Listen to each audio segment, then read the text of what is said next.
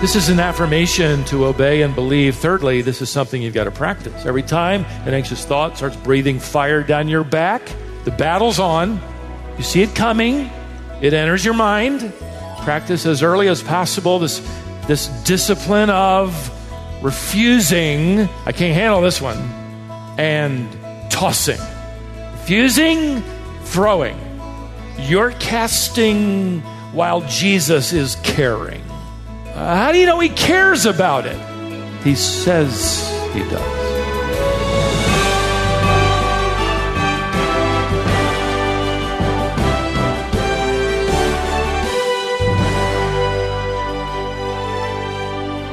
Do you ever worry?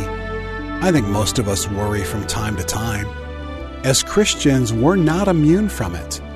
In fact, Stephen reminds us in this message that if Christians were immune from worry, Paul would have never instructed the church on how to deal with their anxiety. So, since we're going to face anxiety from time to time, it's important to know how to deal with it biblically. Stephen's going to help you with that today. He's back in 1 Peter 5 with a message entitled Slaying the Dragon of Worry. Grab your Bible and settle in for this important message.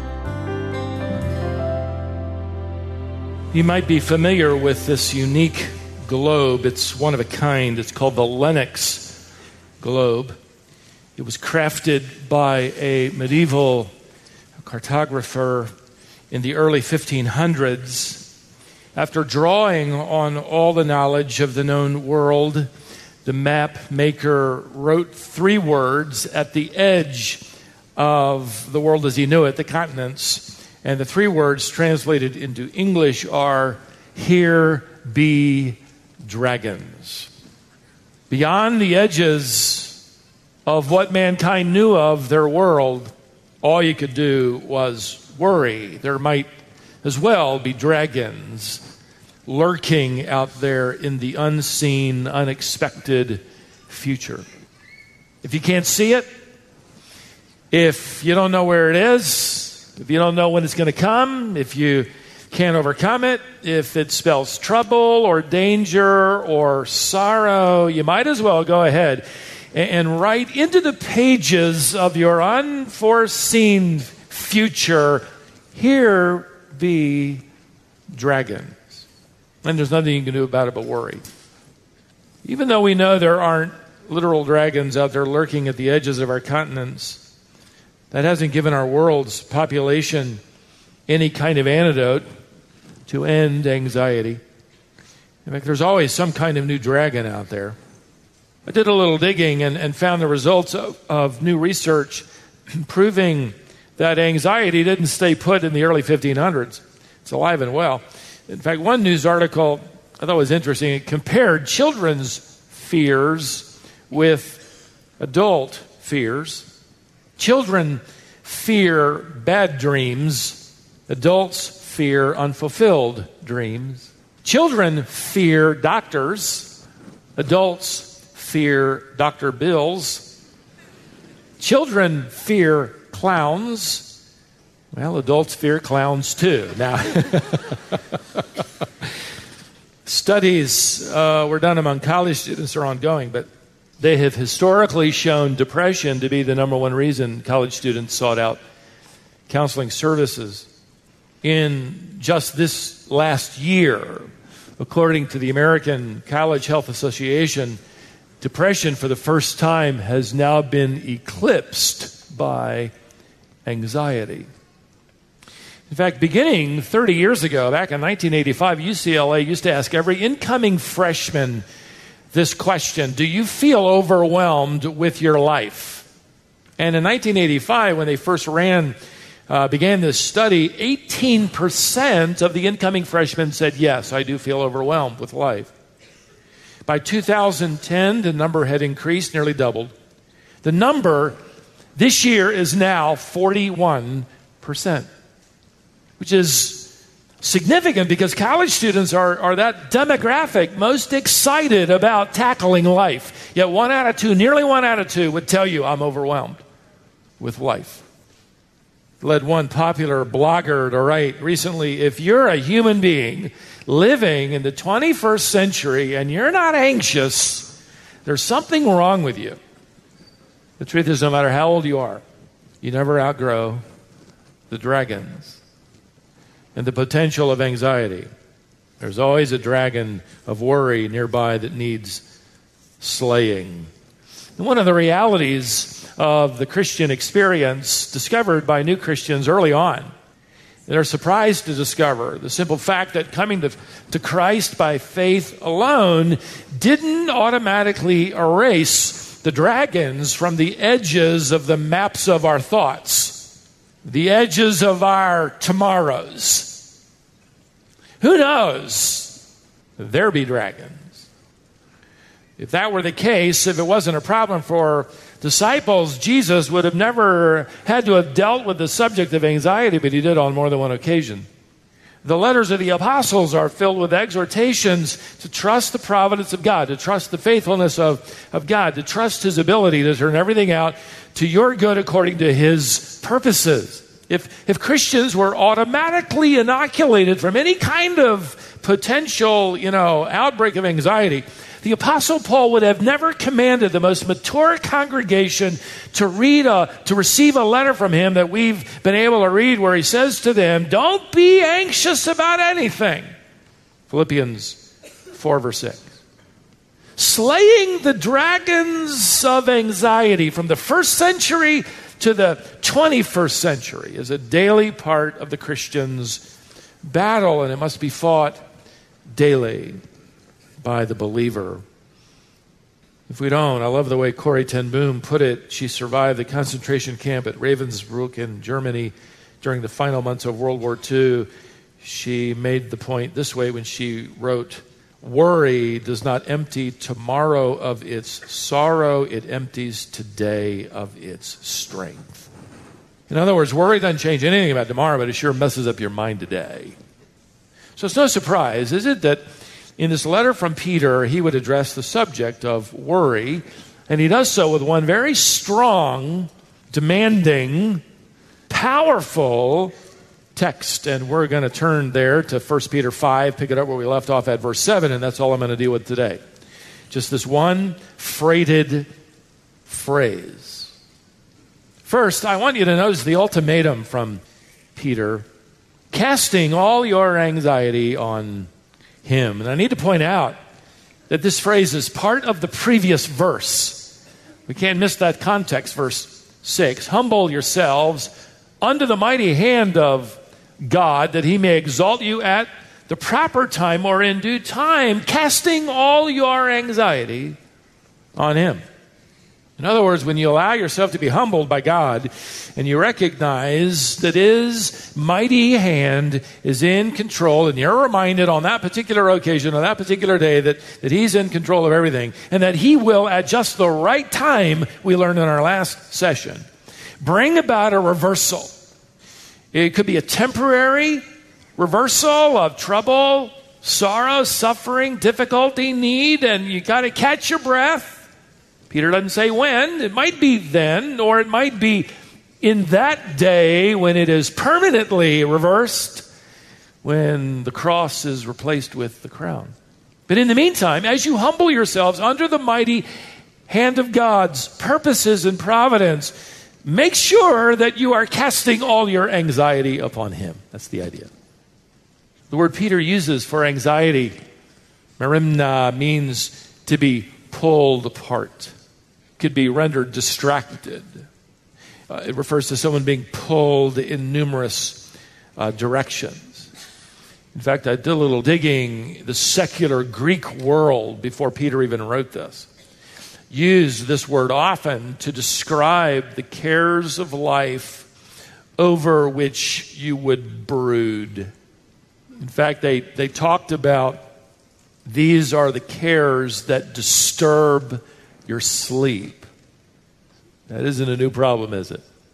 In fact, Greek philosophers, unbelieving philosophers, wrote at one time the foolish try to drown these anxieties in either love or drink.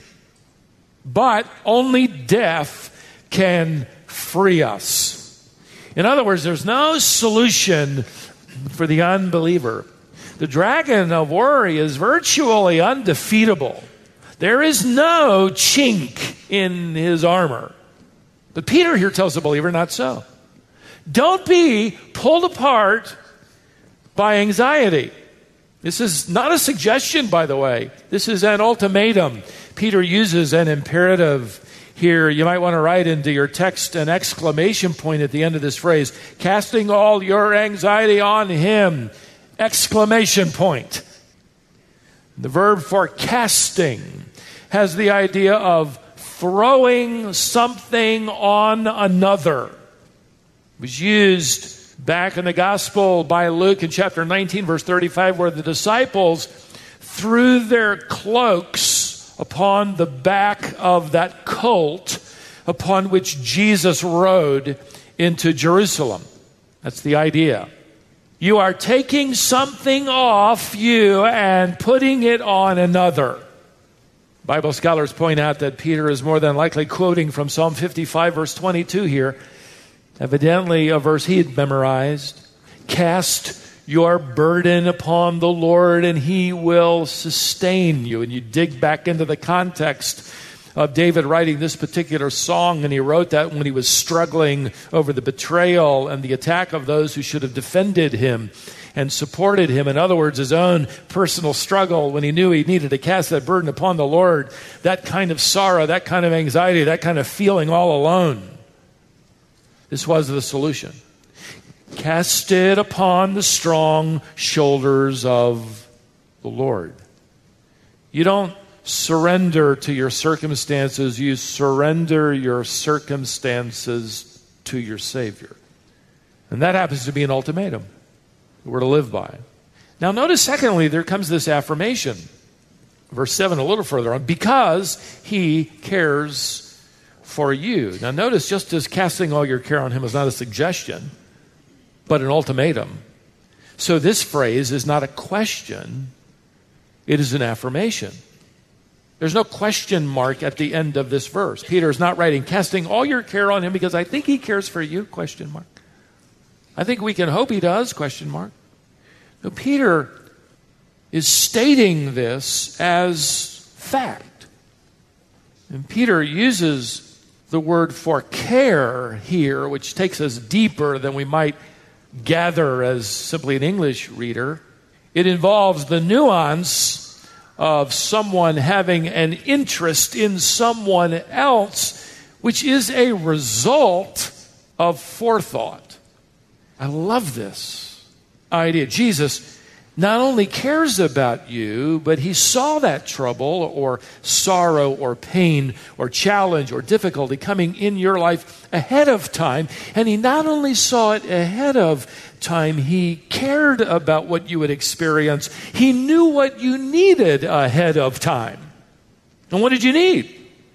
It, might, it might be courage not to run away. It might be wisdom to start over or, or insight and how and where to take the next step. It might be strength to face that dragon down and ultimately trust the broad shoulders of your Savior. So you get this nuance from Peter's writing. It's a little mind bending to think about the omniscient, timeless uh, eternality of the Lord, but he's referring to that.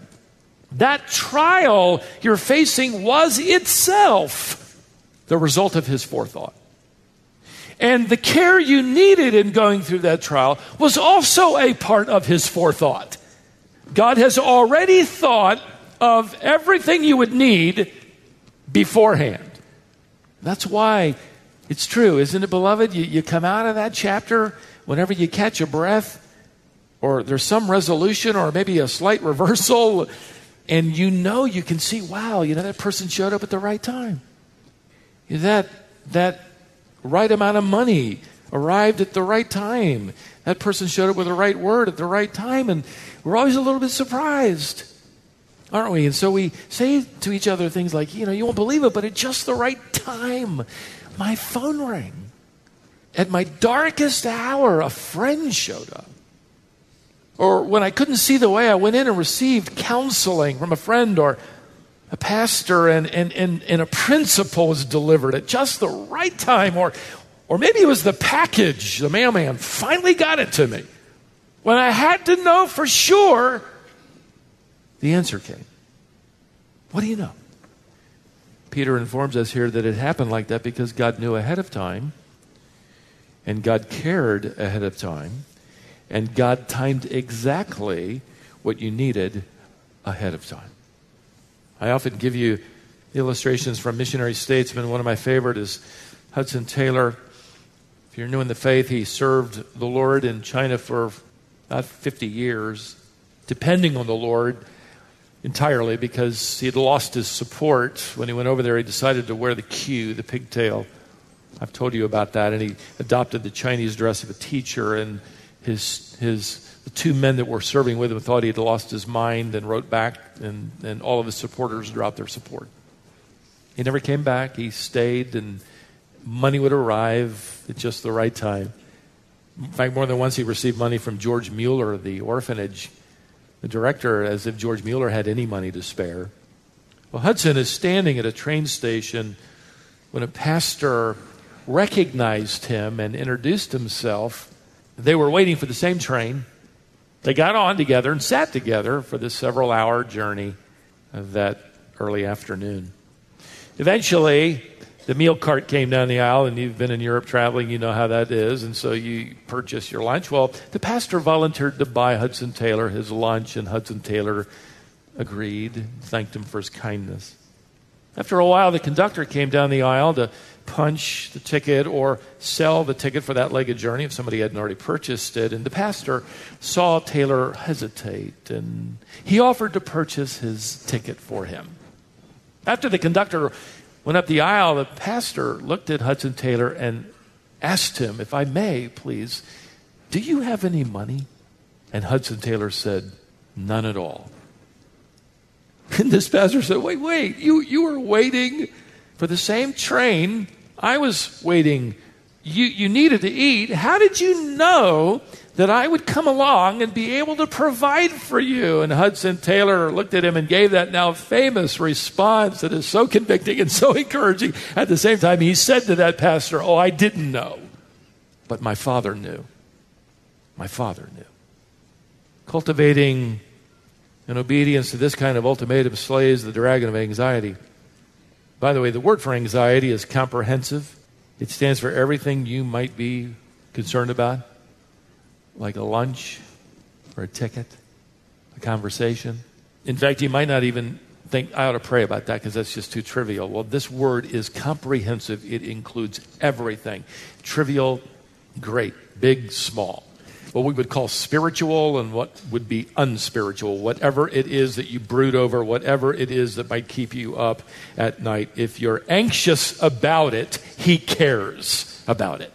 You could translate this phrase rather woodenly to read, To him it is a care concerning you. You could paraphrase it than to read, Whatever is on your mind was on his mind first, before you even thought it. He knows the color, he knows the size, he, he knows the shape of every dragon you face. So, what do you do about this ultimatum and this affirmation? Let me give you quickly four action points. First, there's something you've got to do. You place your worries on him like the disciples placed their cloaks upon the back of that colt.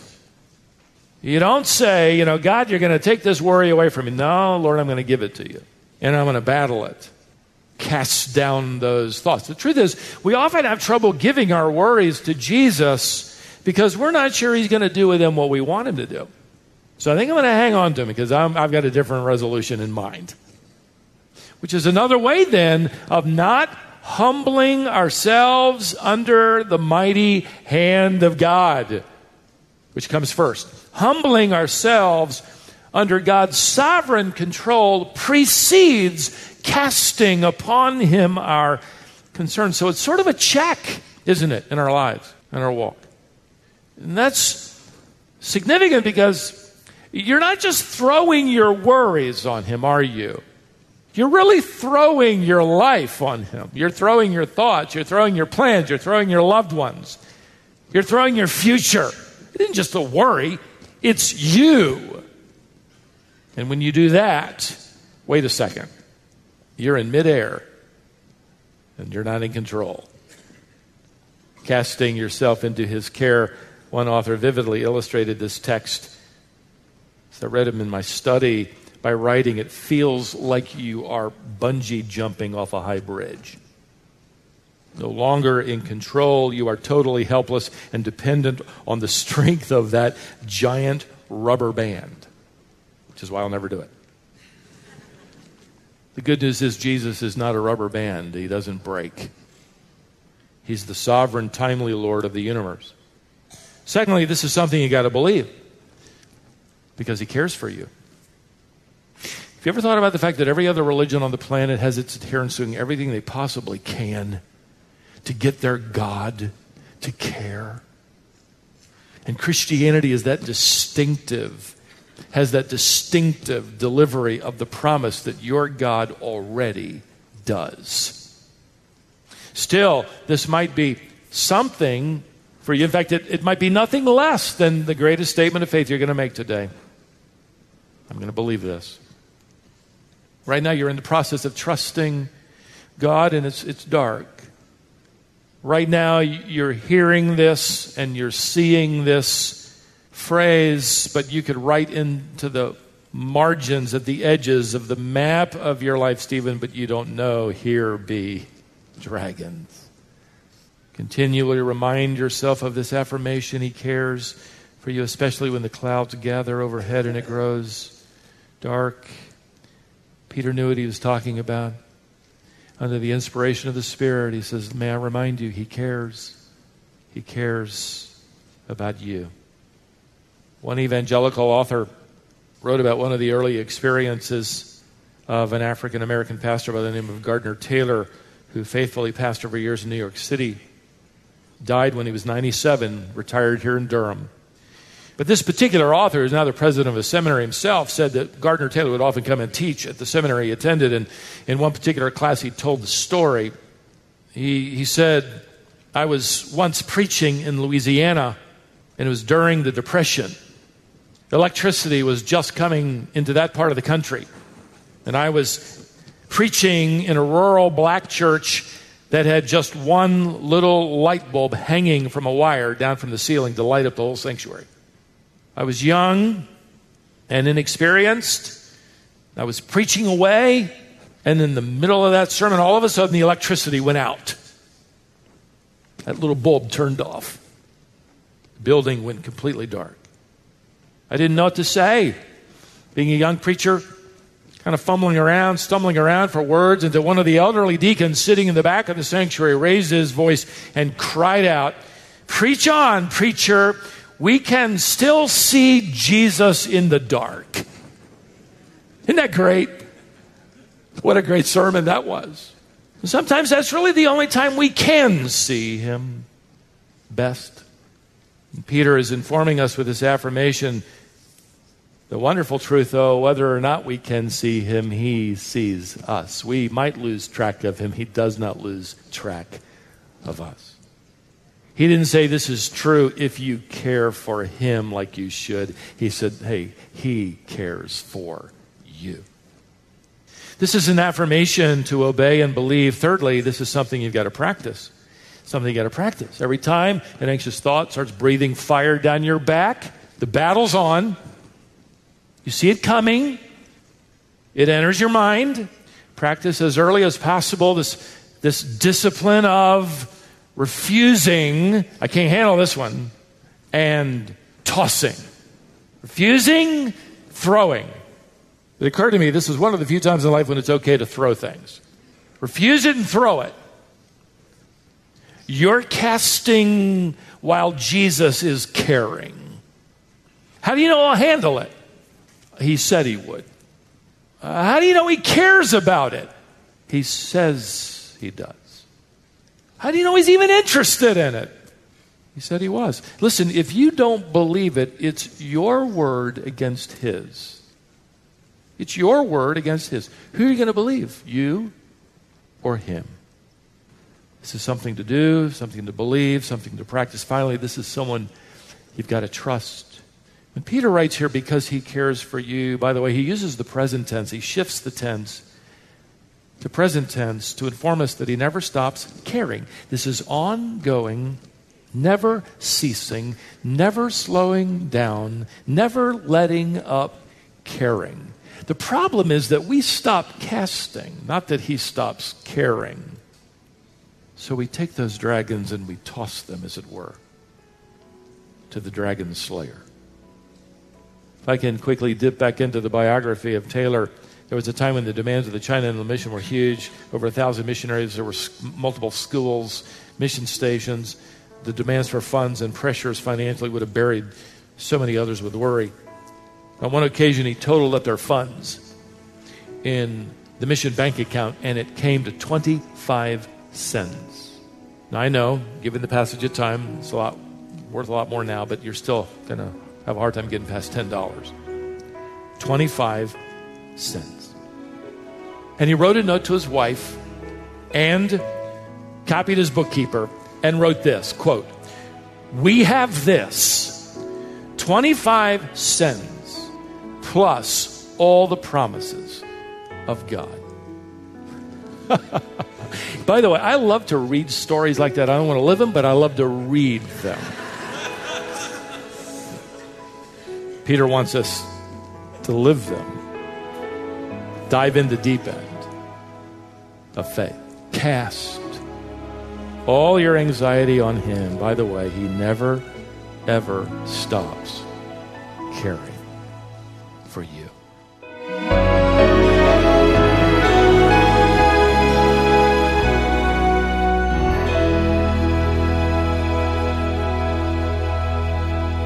I trust that you found this time in God's Word to be encouraging as we've examined a biblical response to worry and anxiety. You've been listening to the Bible teaching ministry of Stephen Davey here on Wisdom for the Heart. If one of the things you sometimes worry about is your salvation, we have a resource to help you. This month, we're offering a free copy of Stephen's book, Blessed Assurance. This booklet will help you, and we're going to email it to you upon request. All the information you need is on our website. So visit wisdomonline.org right now to request your copy of Stephen's booklet, Blessed Assurance. Then join us next time for more Wisdom for the Heart.